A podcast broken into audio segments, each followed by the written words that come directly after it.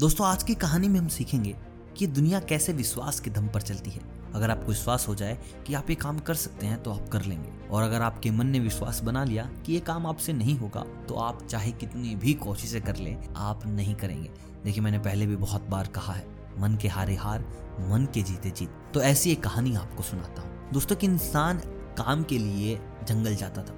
वहाँ लकड़ियाँ काटता और वापस लाकर लकड़ियाँ बेचता, अपना घर चलाता। तो जंगल में कुटिया थी तो वो देखता था कि उस कुटिया पर एक छोटा सा लकड़ी का टुकड़ा बंधा हुआ है और उस टुकड़े से एक हाथी बंधा हुआ है और वो जब भी जाता, हाथी को बैठे हुए देखता। वो बस हंसता और आगे चला जाता। हर रोज उसकी यही क्रिया थी। वो जंगल जाता, लकड़ियाँ काटता, उस हाथी को देखता, हंसता और वापस आ जाता। रोज ऐसे देखते देखते उसके दिमाग में ख्याल आता, क्या ये हाथी इस छोटे से लकड़ी के टुकड़े को नहीं तोड़ सकता। क्या वो इस पूरी कुटिया को नहीं तोड़ सकता जिससे वो बंधा हुआ है? अगर ऐसा है तो ये हाथी ऐसा करता क्यों नहीं है?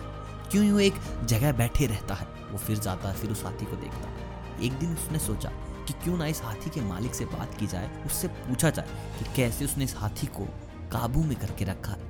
कैसे उसने उस हाथी को बिल्कुल बेजान बना के रखा है, जिसके चलते वो एक छोटे से लकड़ी के टुकड़े को भी नहीं तोड़ पा रहा। तो बस फिर क्या था? वो अगले दिन जंगल में गया और उस कुटिया से आवाज़ लगाई कि कोई है तो एक बार बाहर आओ। तो वहाँ से एक इंसान बाहर आया तो उसने पूछा हाँ क्या चाहते हो?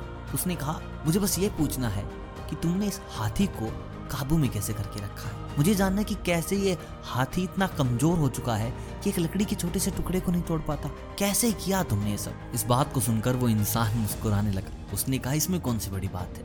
ये बात सुनकर वो और चिंतित हो गया कि ये तो कह रहा है कि इसमें कौन सी बड़ी बात है और मुझे ये समझ नहीं आ रहा कि आखिर इसने किया तो कैसे किया। उसने कहा, क्या आप मुझे बता सकते हैं इस भेद के बारे में? कैसे आपने इस इतने बड़े जानवर को बता दिया कि तू कमज़ोर है? तो उस इंसान ने बड़ी प्यारी बात कही। देखिए, मैंने इसको आज नहीं कहा कि तू कमज़ोर है। जब ये छोटा सा बच्चा था तो मैंने इसे इसी रस्सी के साथ इस पेड़ के टुकड़े पर बाँध दिया था। और ये बहुत कोशिश करता। दिन, रात लगा रहता इस रस्सी के टुकड़े को तोड़ने के लिए, इस छोटे से पेड़ के तने को तोड़ने के लिए। लेकिन ये कभी भी काम नहीं कर पाया। ये करीब करीब एक साल तक यूँ ही लगातार कोशिश करता रहा और इससे नहीं हुआ। और आज ये पूरा हाथी बन चुका है, लेकिन इसके दिमाग में एक बात है कि ये लकड़ी का तनावरी रस्सी नहीं टूटेगी। मैं बहुत प्रयास कर चुका हूँ। मैंने अपनी ज़िंदगी की एक साल इसमें दे दी है। ऐसा तो नहीं हो सकता, जिसके चलते आज भी ये कभी भी इस चीज़ पर मेहनत करता ही नहीं। इस लकड़ी के टुकड़े पर कभी ज़ोर लगाता ही नहीं, क्योंकि इसे पता है कि ये टूटेगा ही नहीं। और जिस दिन इसने मन बनाकर इस पर ज़ोर लगाया तो पल भर में इस लकड़ी के टुकड़े को तोड़ देगा और ये पूरी कुटिया को ही तोड़ देगा, लकड़ी के टुकड़े को नहीं। ये बात सुनकर उस इंसान को एक चीज़ समझ में आ गई थी कि मन के हारे हार, मन के जीते जीत।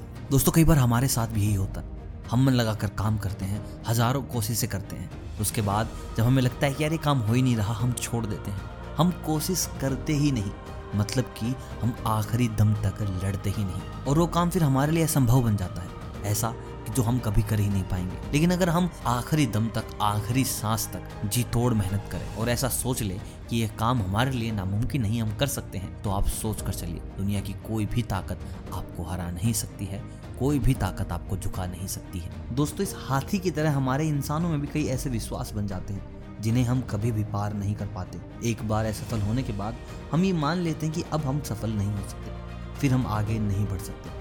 हम फिर कोशिश ही नहीं करते झूठे विश्वास से बनकर अपनी ज़िंदगी वैसे ही गुजारने लगते हैं। तो अपने विश्वास को कभी मरने मत दीजिए, अपने अंदर की लड़ने की ताकत को कभी मरने मत दीजिए। आपको ज़िंदगी में अगर सक्सेसफुल बनना है तो आखिरी दम तक लड़ना पड़ेगा। दोस्तों आई होप आपने इस कहानी से बहुत कुछ सीखा होगा और इस कहानी को सुनने के बाद दोबारा से लड़ने की ताकत तुम्हें आई होगी। और ये कहानी अगर आपको अच्छी लगी है, मेरी बातें सच्ची लगी हैं तो इस वीडियो को ज़रूर लाइक कीजिएगा।